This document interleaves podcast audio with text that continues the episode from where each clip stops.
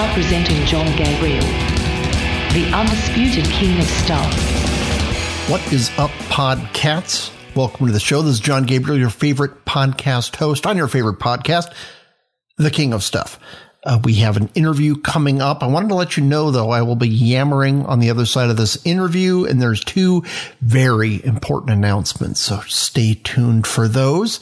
Uh, but now we're going to talk with Larry Correia. Now, Larry is most known for his Monster Hunter International Urban Fantasy series. Um, he's written a lot of books, 25 bestsellers, has been listed many times, of course, on the New York Times list. But this time, he isn't writing fiction. He's writing in defense of the Second Amendment. That's the name of his book. It's going to be released next Tuesday, January 24. You can pre-order it now on Amazon or wherever you buy your fine books.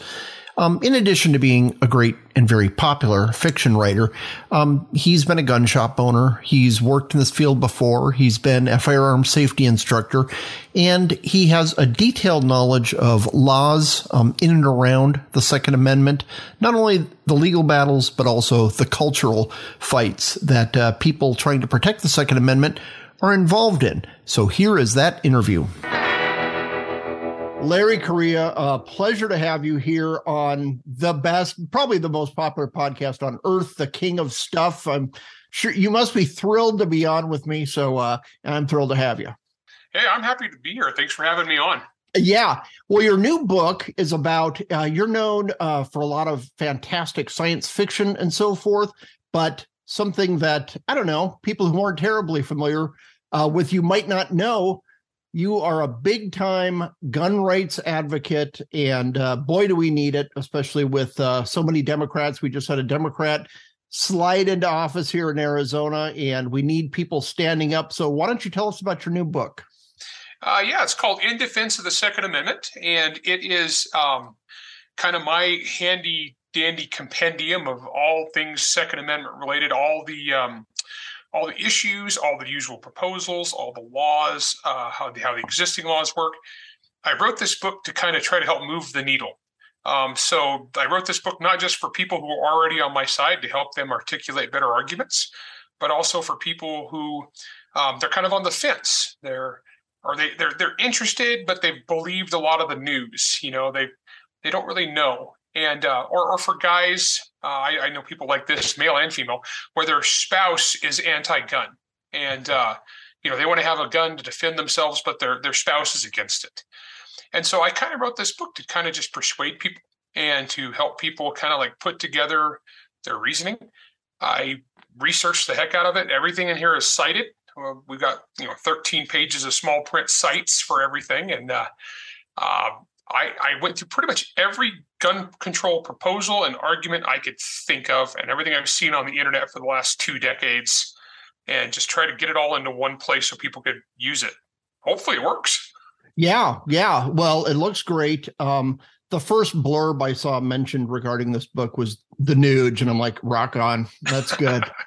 yeah. yeah. I uh, I went through my uh suburban uh, white male uh, nuge phase, and uh, so I still uh, harken back to uh, the old metal music of my youth. So I was like, okay, I don't care uh, what he thinks about guns. He's the nuge.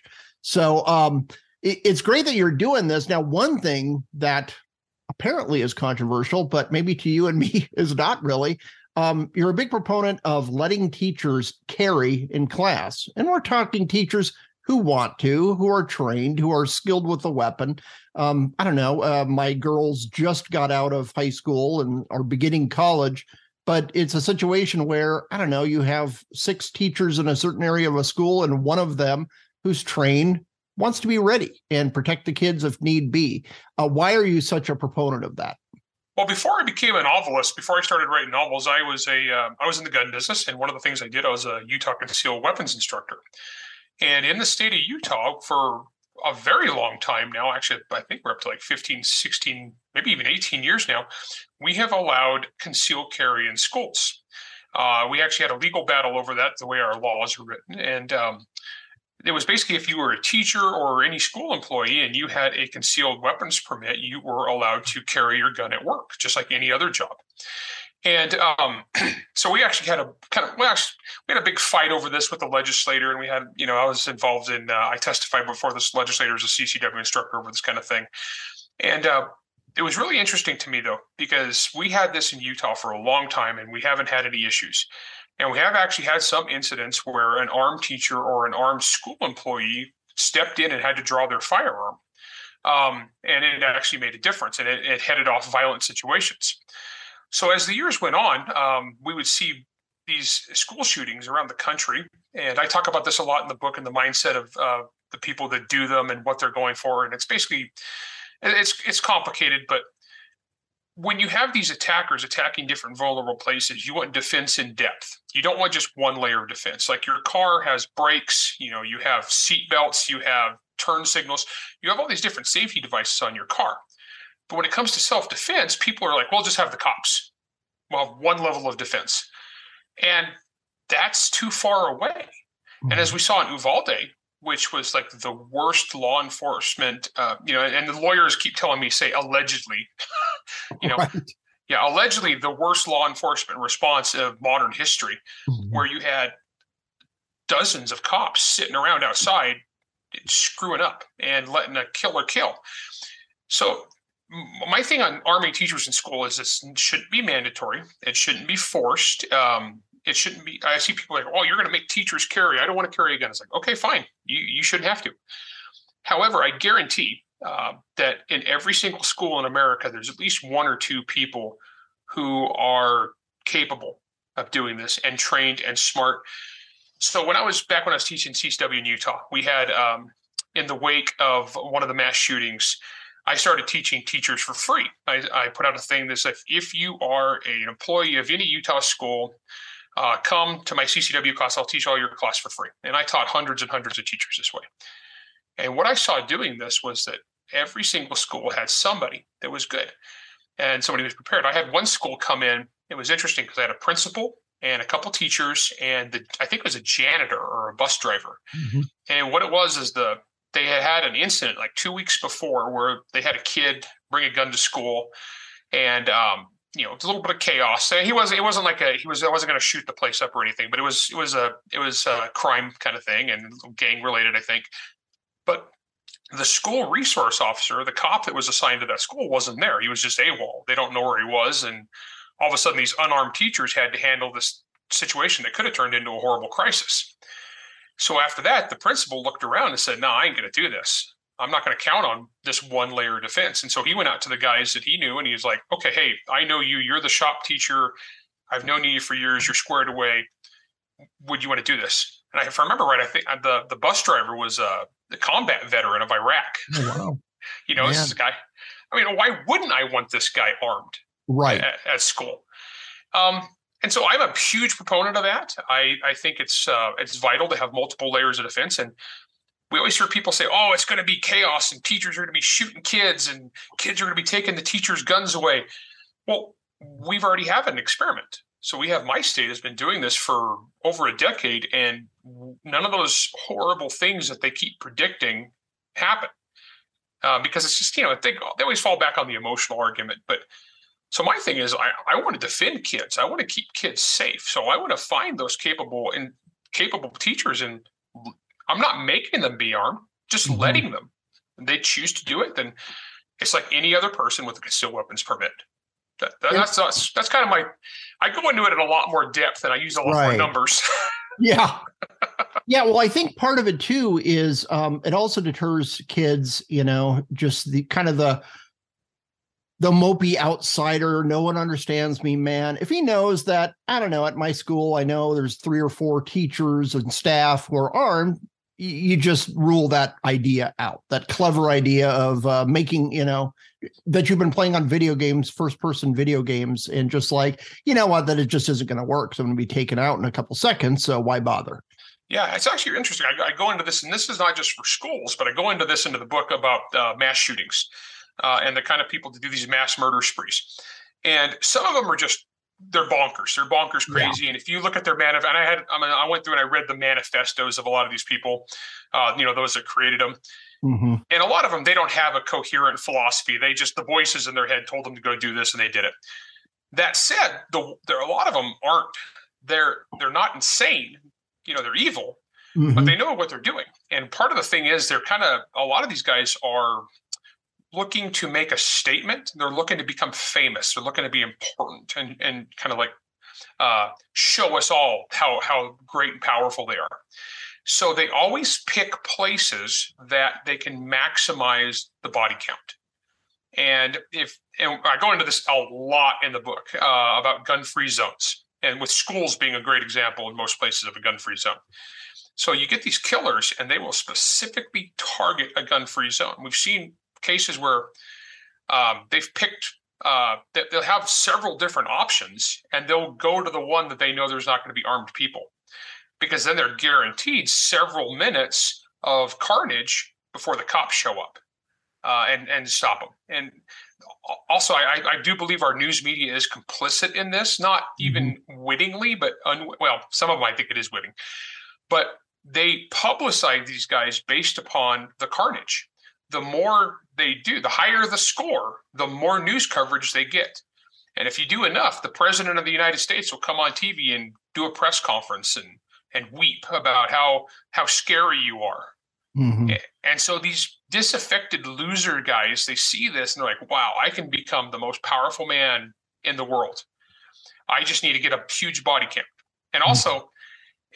It's it's this weird pathological thing where the media feeds this and rewards it because they love gun control and they mm-hmm. need these tragedies to capitalize on to shove through emotional laws.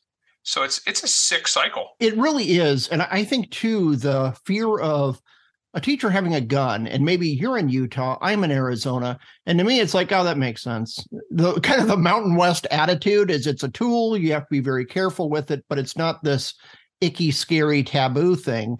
And when you talk to people, even people of the right who might philosophically be pro Second Amendment, they just think it's kind of icky. They just don't want to think about it as a subject. And I I was thinking back to I think I was in fifth grade in elementary school. We had you know officer friendly come into the school and tell us, and me being precocious said, um, "What happens if a uh, I don't know whatever I said? Then a burglar comes into my house, um, and I have to shoot him."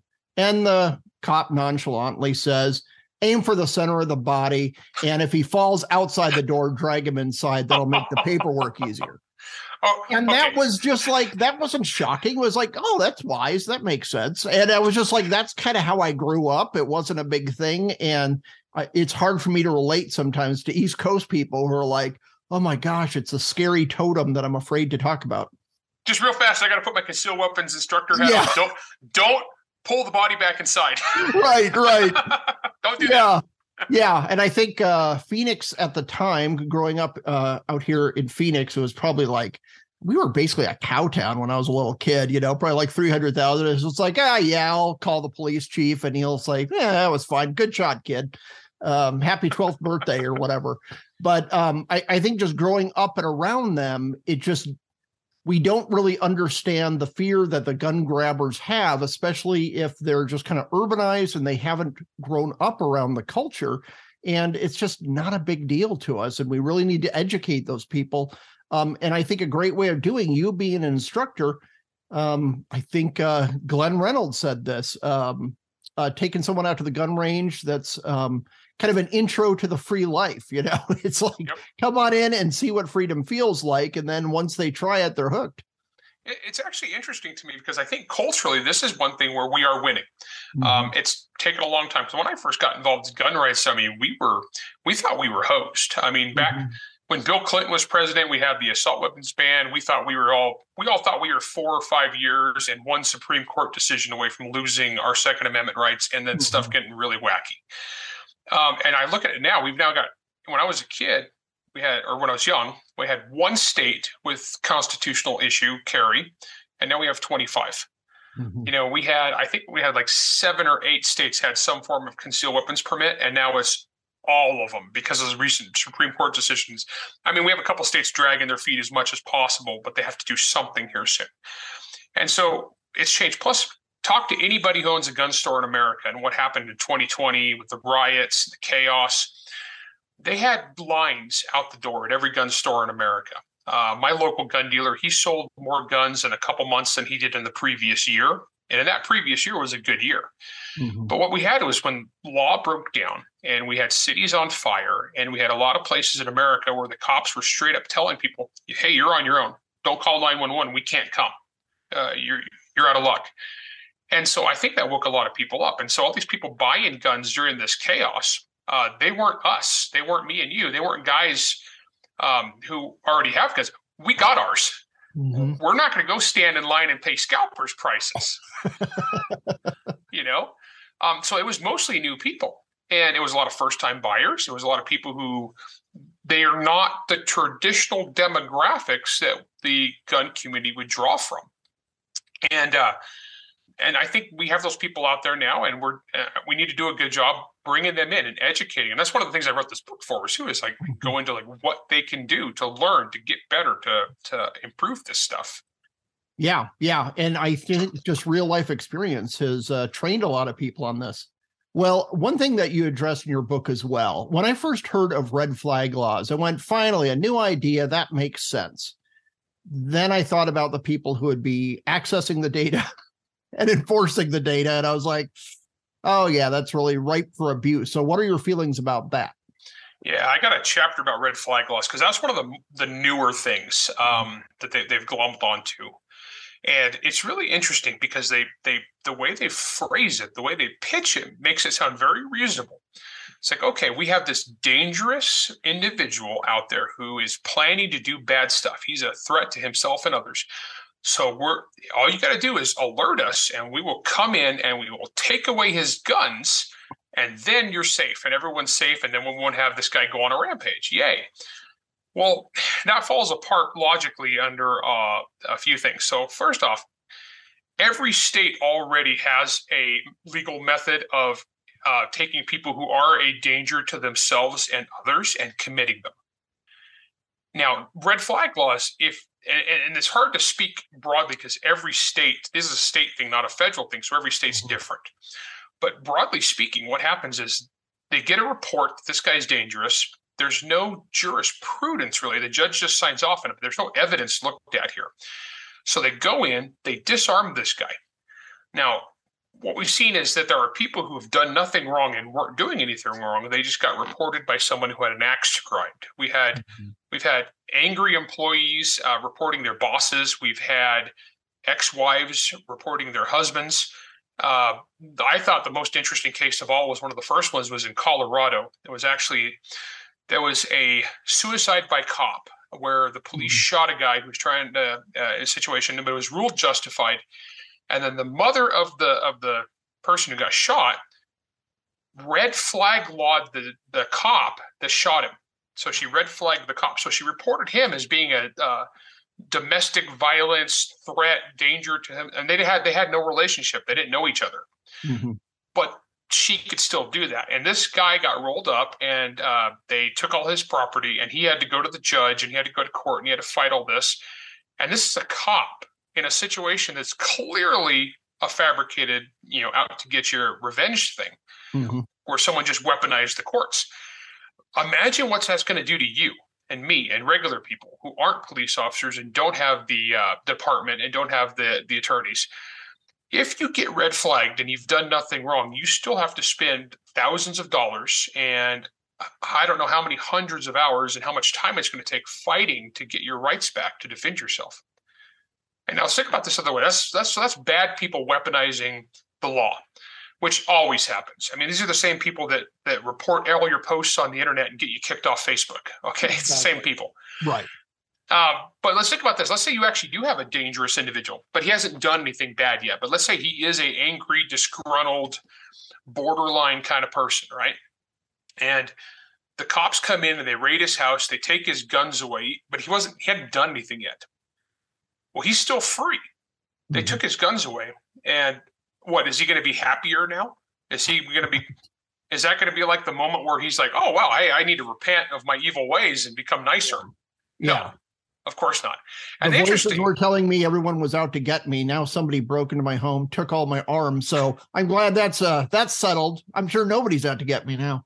Yeah, exactly. I was like, and it's, it, it's, it, this is really awful when you start thinking about like if you look and i go into the book in great deal how criminals procure their guns and how most mm-hmm. guns used in crimes they're stolen overwhelmingly or they're purchased from a criminal who stole them mm-hmm. so even if you have this guy red flag there is absolutely if he's still free there is absolutely nothing from him stopping him from procuring a weapon the same way almost all other weapons are procured in crime, or just building a bomb, or driving a mm-hmm. truck down the sidewalk, or you know driving his Explorer through a parade. I mean, and so the, the whole thing is kind of this feel good nonsense that doesn't hold up to logical scrutiny. I I think red flag laws are nefarious, and the fact that so many uh, Republicans in the Senate voted for it was just pathetic. It was just yeah.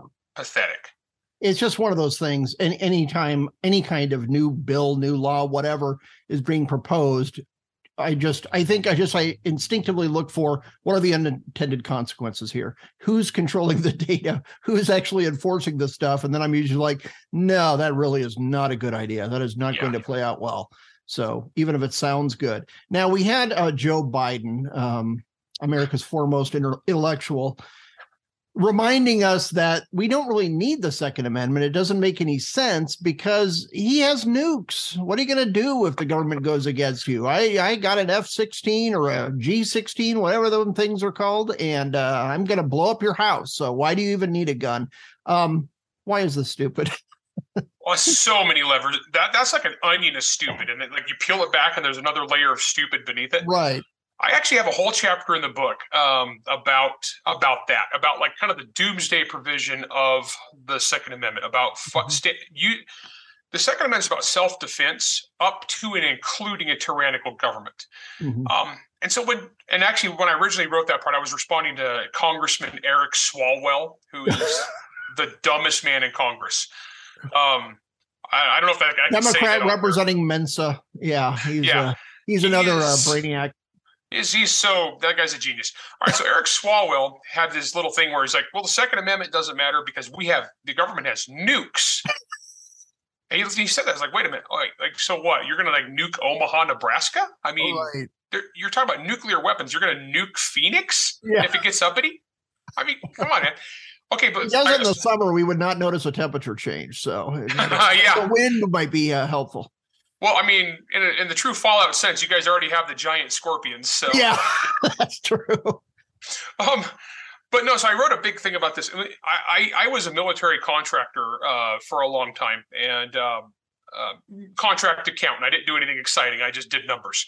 Uh-huh. And um, it was interesting to me because, like, when, and one of the things I did work on was F-16s um, uh, at Hill Air Force Base, and they're talking about you know like we have jets Okay, but you're talking about using it against a populace that lives literally on the other side of the chain link fence from where we park all these things. Mm-hmm. And all us guys that work on them, guess what we do?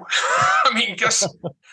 and it was like, it's so completely out of touch. It's this bizarre beltway, out of touch kind of thing. I actually use um, Afghanistan and Iraq um, uh, as examples. I get into like the Ukraine and the early stages of the Ukraine war. I talk about Vietnam. Um, basically, we have these people who are completely sheltered from reality throughout these non sequiturs about how, oh, your rifle is useless against whatever my advanced weapon system is, F 15 or nuclear bomb, whatever. It doesn't matter because we're not talking about regular warfare. We're not talking about the U.S. Civil War where there was lines, you know, right. north of it or south of it. Uh, like I said, it's a chain link fence mm-hmm. uh, between your weapon system and the people you expect to be bombing with them. Yeah. And um, at any given time in Iraq, it's really hard to pin down numbers on this. The numbers are all over the board, but as best I could find, uh, any time in Iraq, we were fighting about 20,000 insurgents at any given time. And think about that how how long that took and how much effort and treasure and energy and lives that took with the world's most powerful, most technologically advanced military coalition in human history. 20,000 dudes. And that's what we're fighting against. Yeah. And they're talking about, so, and I go into the book, into the math, but basically, if 1% of 1% of gun owners got uppity, mm-hmm. it would be a force orders of magnitude greater than that in an area far, far, far larger. Mm-hmm. So when people are tossing this stuff out so flippantly, they're fools who don't understand.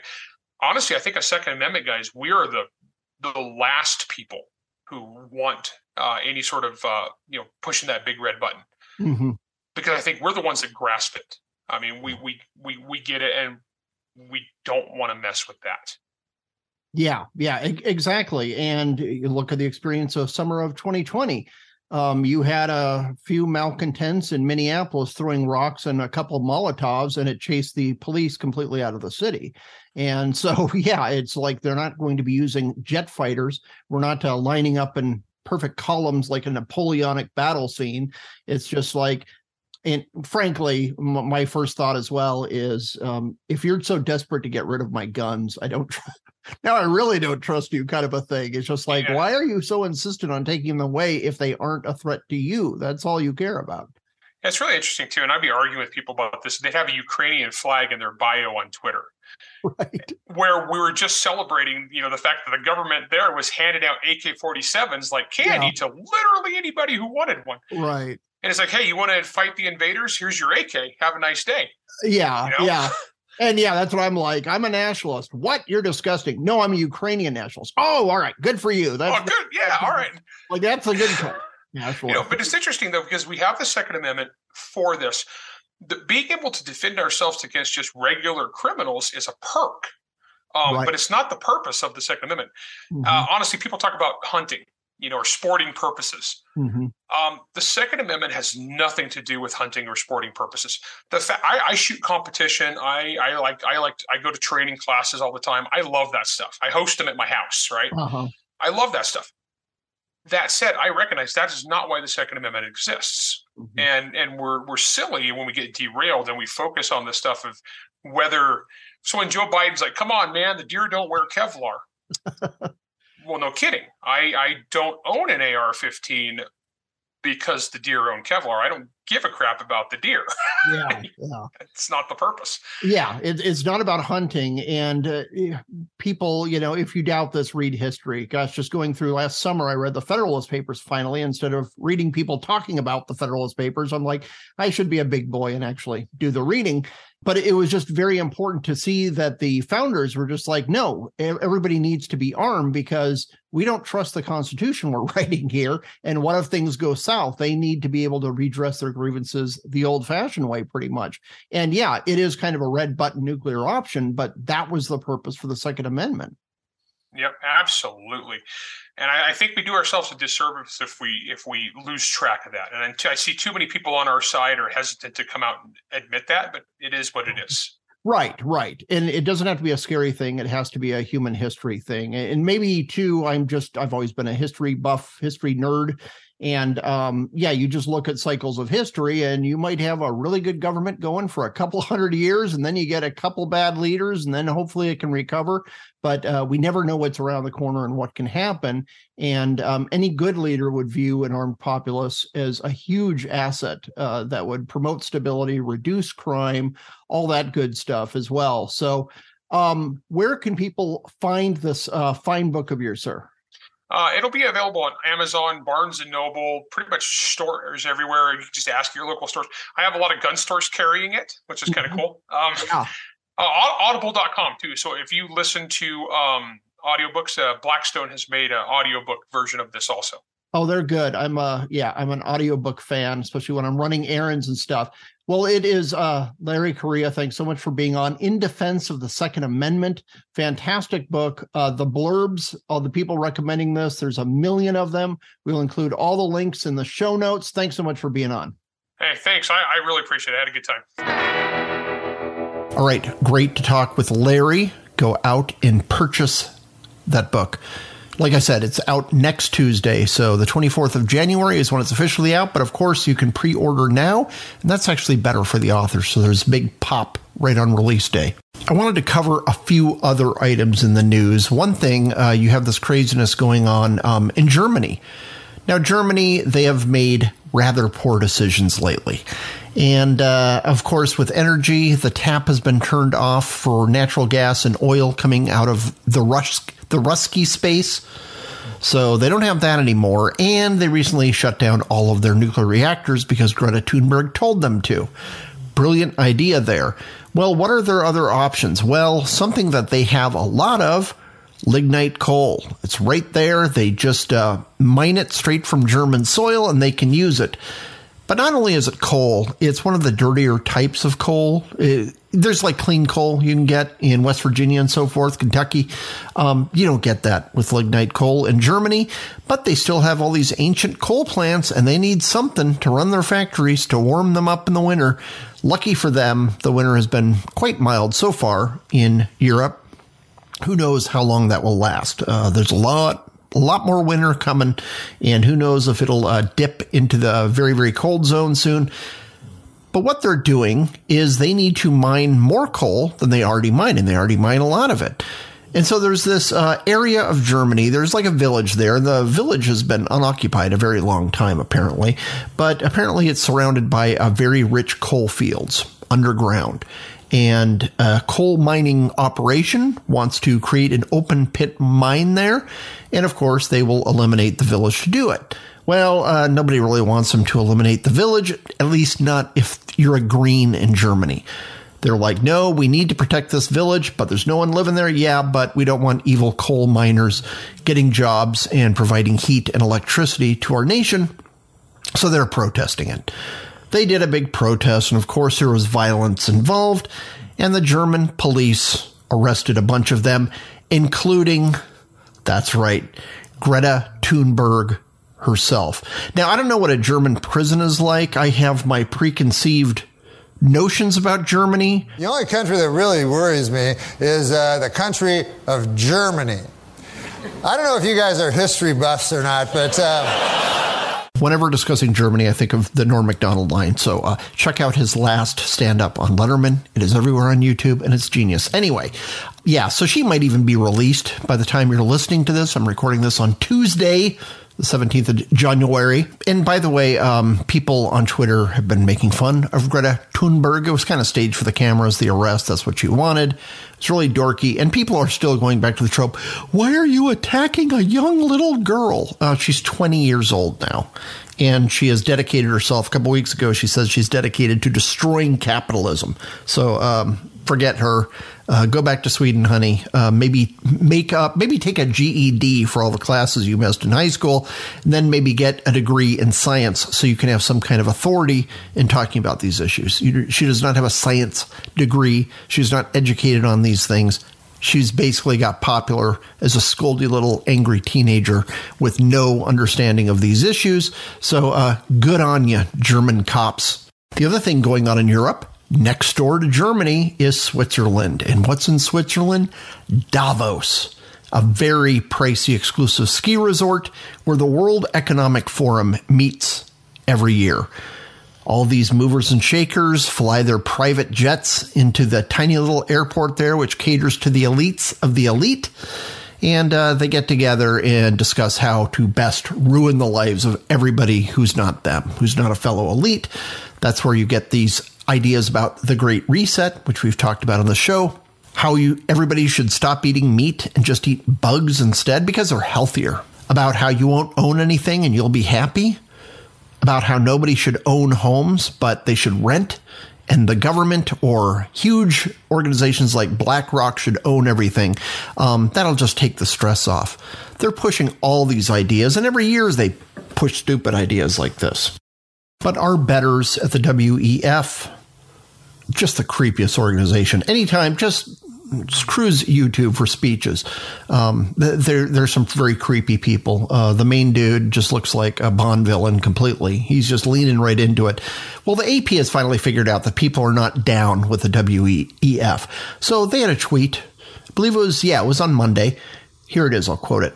The World Economic Forum, which opens Monday, is slated to take on pressing global issues.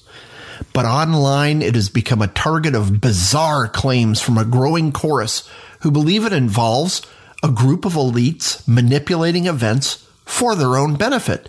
How could anyone have ever come to that conclusion other than that basically being the mission statement for the WEF? They put the Great Reset on their website. They've put all these dumb plans, anti human, anti growth plans. They've posted them all over their own website. These are not conspiracy theories, AP. Everybody had a field day on this tweet. You can't call facts bizarre claims. And to complain that it involves a group of elites, that's all the WEF is. They're a group of elites. And they're manipulating events for their own benefit, which they proudly proclaim from the stage. They think they're smarter and better and more moral and more pure than the rest of us. And that's why they need to uh, create massive population control and control our lives from start to finish. Here is uh, John Kerry sharing his humility for which he is justly famous. And when you stop and think about it, it's pretty extraordinary that we, select group of human beings, because of whatever touched us at some point in our lives, are able to sit in a room and come together and uh, actually talk about saving the planet. I mean, it's so almost extraterrestrial to think about, quote, saving the planet. If you said that to most people, most people, they think you're just a crazy tree hugging, lefty, liberal, you know, do gooder, whatever. And, and there's no relationship. But really, that's where we are. You heard it here first, folks. John Kelly is an extraterrestrial. Um, I like how he says we're all touched. Um, that in the old timey days, like when you're reading classics, if somebody is touched, that's the polite way of saying insane. They would just say, "Oh, they seem to be touched." Um, yeah, so I guess that part is accurate. But uh, WEF, they are coming up with a bunch of dumb ideas. I saw uh, something else today. Some European vice commissioner of assistance secretary to the Bruges agenda of who knows who these people are. They have those funny Euro names. I don't remember hers exactly. But she was saying how great it is to have online hate speech laws to make this illegal and these um, anti hate speech laws are spreading around the world and soon will be adopted in the United States. She actually said that. Good luck. I know you want to. You've been pushing this for years. Uh, it ain't going to happen. Ain't going to happen, folks. Now, a particularly large problem right now in the States is Joe Biden's document leaking all over the place. Is there a place he didn't keep confidential documents, classified documents. He kept them everywhere. They're in his garage. They're at a think tank. By the way, I love the concept of a Biden think tank. No thinking is going on there, folks. Nobody ever heard of this organization, but he's just scattered classified material hither and yon without a concern in the world. He had some in his garage, but he said it's okay because that's where he keeps his Corvette, so it's locked. I, I, I, think the big problem is um, with this stuff. Well, there's a few things. First off, when Trump was raided, Biden's not being raided, by the way. He's allowed to have his own lawyers process stuff and alert the DOJ if they found anything, DOJ if they find anything more. That's a rather cushy deal. You didn't see the FBI treating Trump that way. But when the Trump story broke, I know I and many other people said, there's way too much classified information coming out of the government. Most of the stuff is nonsense. It has no reason to be classified. And that's why it's so tough to track the actual top secret, dangerous facts out there that you don't want uh, foreign intelligence to get their hands on. They just classify anything. It's kind of like a grade inflation in college. Everybody gets A's all the times this is like a classification inflation. Um, people think it looks very important if they classify their suggestion, their suggestion memo to the Senate, so they just make it confidential at least, which is the lowest level. But you've just had this inflation where just to cover our bases, we're going to list this as secret or top secret or whatever. And so all this nonsense that's public knowledge is uh, classified and it makes it very hard to keep track of the documents that actually are important to uh, the security of our nation. So I said that after Trump. I say it again after Biden. But we don't know what's in these documents. Who knows? It could be uh, 10% for the big guy. It could be Ukraine shenanigans. It could be China related. They go back to when he was VP. Who knows? Um, these these things are all over the place. Um, the garage storage facility. Um, his son Hunter lived there a long time. That's not. Yeah, he's a crack addict, dude. Uh, I do not trust him with his um, security clearance if he were to have one. So Biden is getting in trouble with this. Um, you've had a lot of people on the left freaking out. They were saying, "Oh, this is totally different from Trump because Trump's a meanie."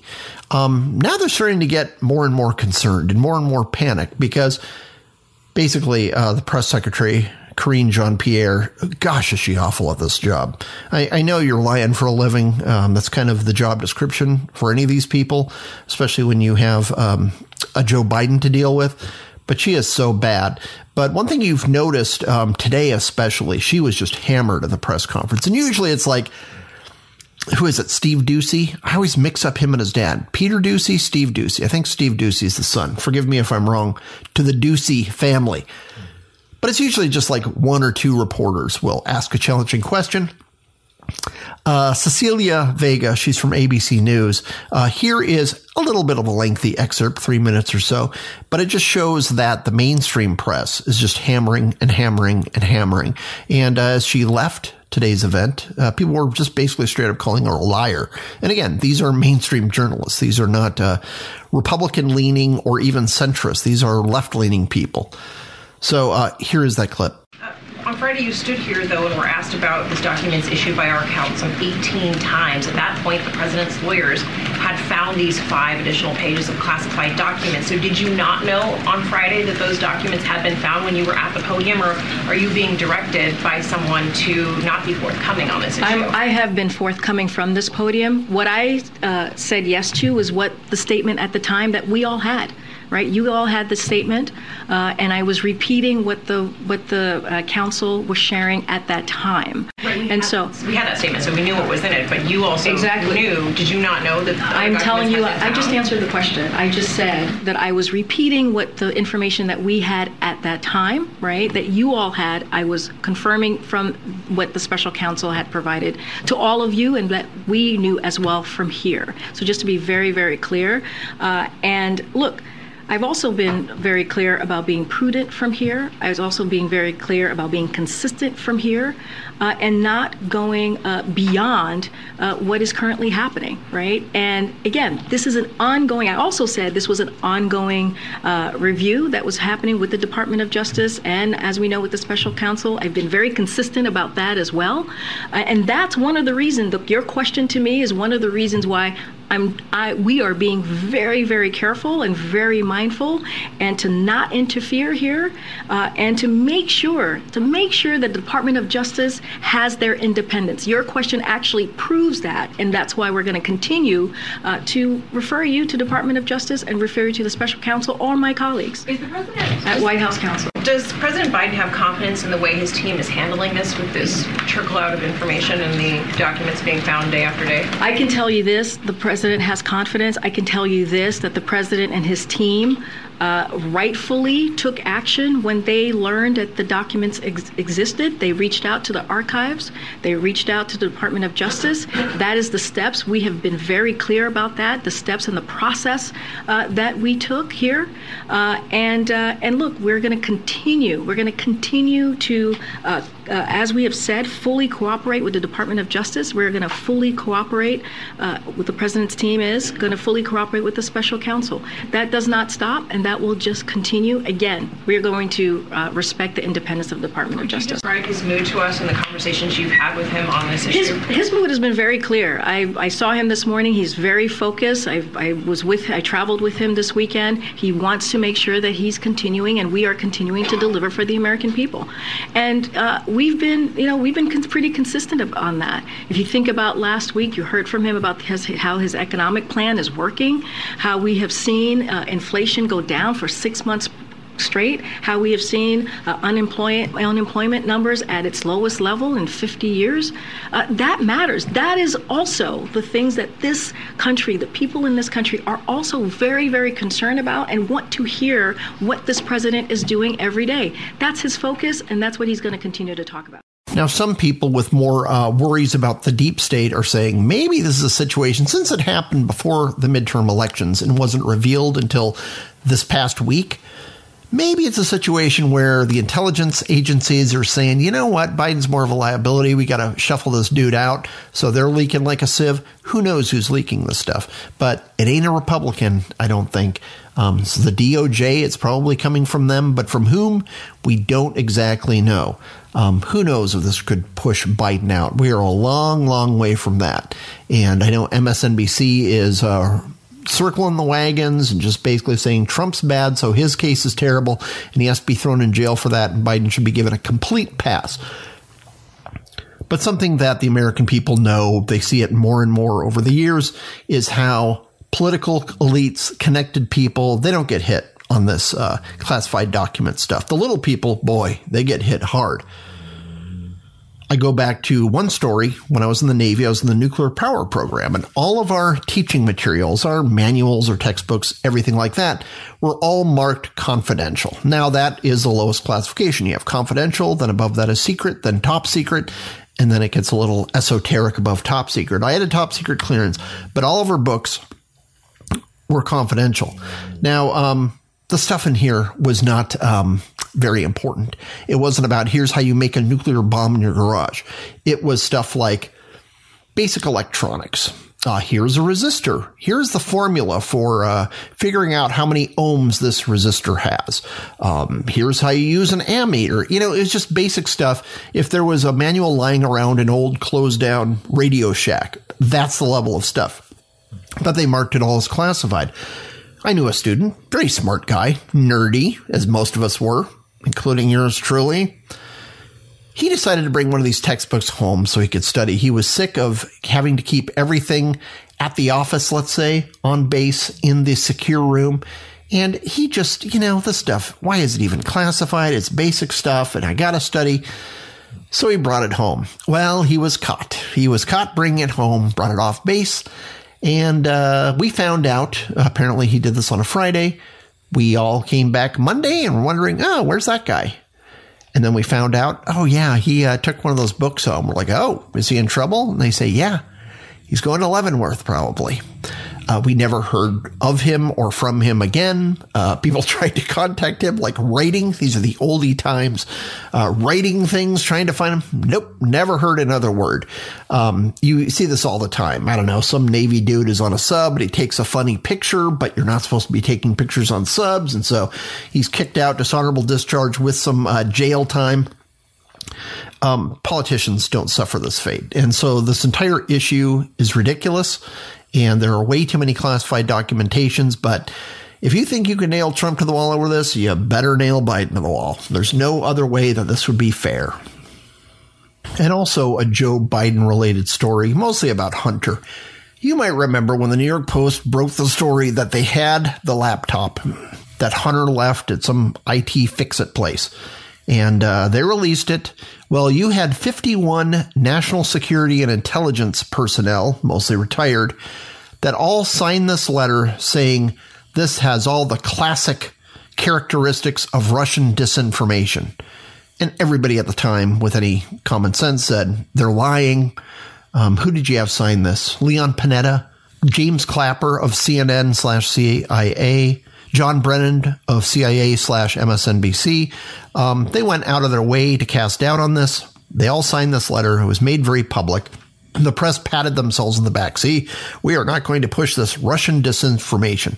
Well, one of the guys who signed it, he is a former Defense Intelligence Agency deputy director. His name is Douglas Wise. His surname is inapt, let's say, because he was talking to the Australian, a paper in, of all places, Australia.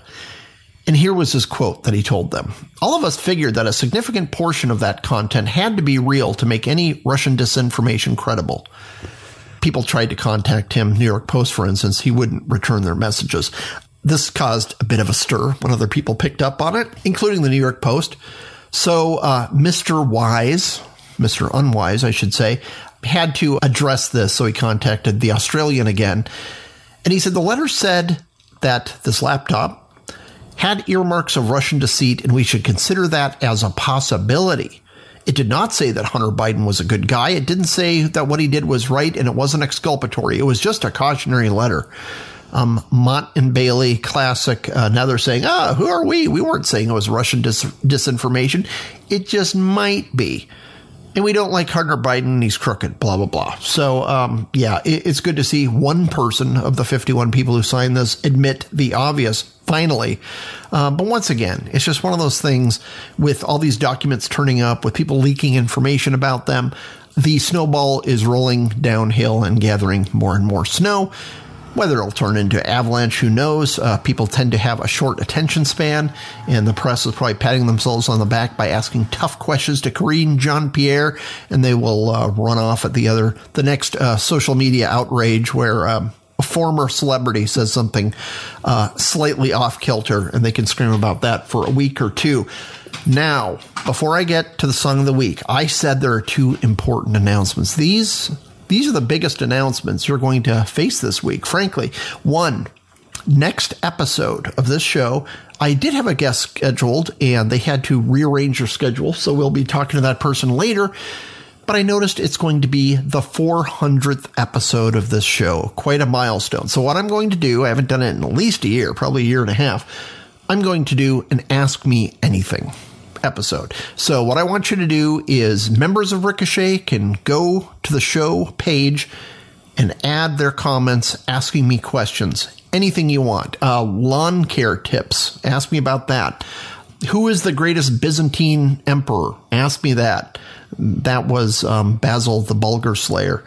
But there was another guy, I can't remember the emperor's name, but I know that his nickname was the Pale Death of the Saracens, which is pretty sweet. Um, but yeah, you can ask me anything about anything um, health tips, dietary clues, um, how I get about my day, how best to avoid people in general. Um, I have all these things, or any other questions you have. Questions about politics, music, you name it.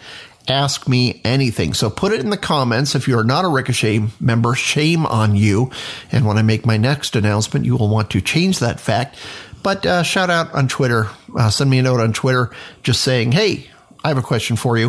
Uh, I think last time I had like 50 questions and I whipped through all of them in an hour. Um, I want more. I want 100 questions, people. So send those in. Announcement number two. I mentioned something um, the last um, in the last comment, and I've mentioned it many times on here. I'm not exactly a people person. I'm not one for crowds. I get along with a small group of friends. Like um, I, I, am recording this um, at night because I went out with two old friends. We've known each other since junior high. Two of us joined the Navy together. We get together once a month. A small group, okay, that's one thing. Huge crowds uh, flummox me at times. But I thought, you know what? This is a new year and I need to do this. Um, you may know that Ricochet members get together all over the country and even all over the world to have meetups. We meet in real life and we hang out. And a lot of times those are in places very far from Phoenix because Phoenix is kind of, we can't just like, uh, I don't know, catch a train to the next town down the road. We're out in the middle of the flippin' desert if you've seen it on a map every once in a while.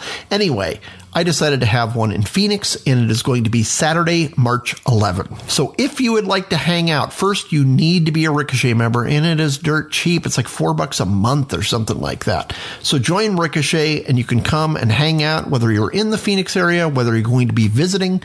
Why I chose March 11 is March tends to be the biggest tourism month uh, for Arizona. Uh, the average temperature in March is 77 degrees for a high. We have spring training going on all month long, great golfing, all sorts of outdoor adventures. I'm going to be doing a few desert hikes. At least I put that on my New Year's resolutions. Um, I want to do that in the spring. So it is the perfect time to visit Arizona to get out of wherever you are, shivering in the cold and gloomy weather, whether you're in Chicago or Connecticut or you name it and it's a great chance to hang out. So I have no idea how many people will come. I have set up a message on this on uh, the member feed of Ricochet, which if you're a Ricochet member, you can read it, get all the details.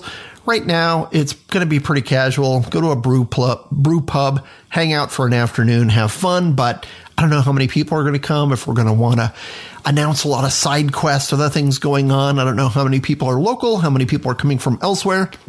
But if you're interested in all of this, once again, it is March 11. You can find out information on the Ricochet member feed and uh, just join. It's cheap. Did I tell you how cheap it is? And also, my family is about to run out of ramen. I go to um, Costco and get pallets of ramen. That's all my family has been living on for about four years now. Um, I could use a couple more bricks of ramen. So, um, if you join, they will funnel a little bit of that to my ramen budget. And now, the song of the week. Um, now, I don't know if this has sounded weird, my last part of this podcast show, but I recorded this all several hours ago and none of it actually recorded. So I'm doing it all over again. So hopefully it's just as uh, insightful and sparkling as always.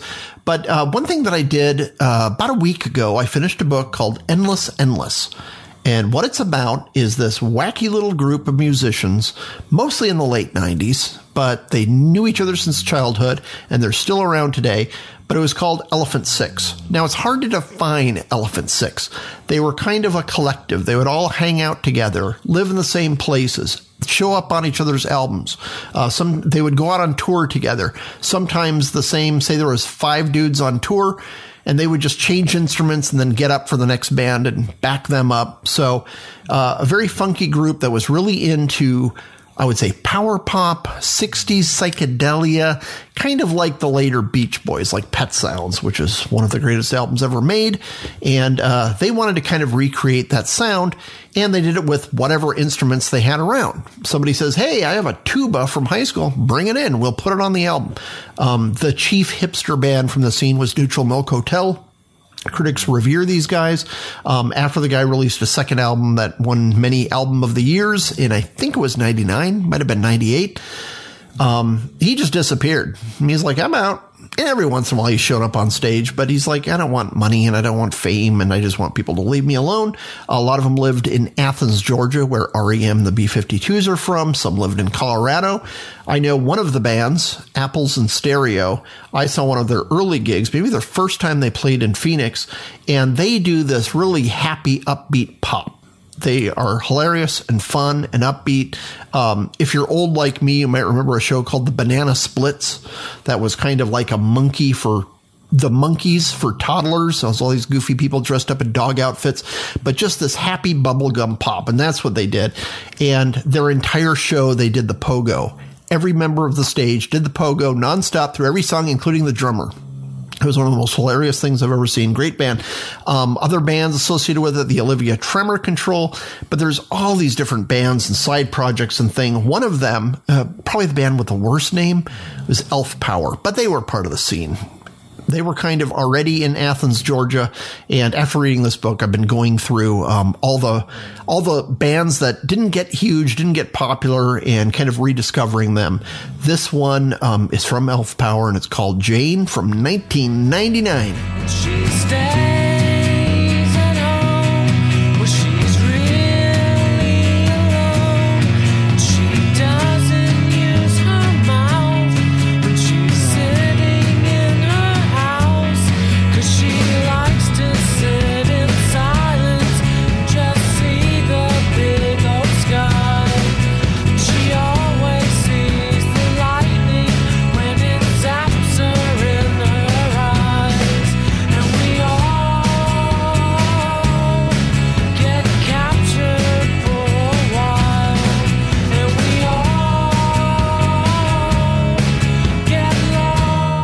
That is it. Uh, you can listen to all the songs for weekly song picks on Spotify. A link is in the show notes. There's also links in the show notes to the great new book, In Defense of the Second Amendment by Larry Correia.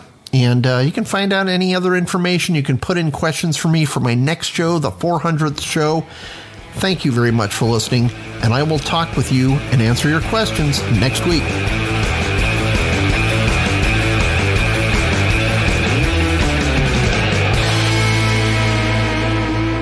Ricochet. Join the conversation.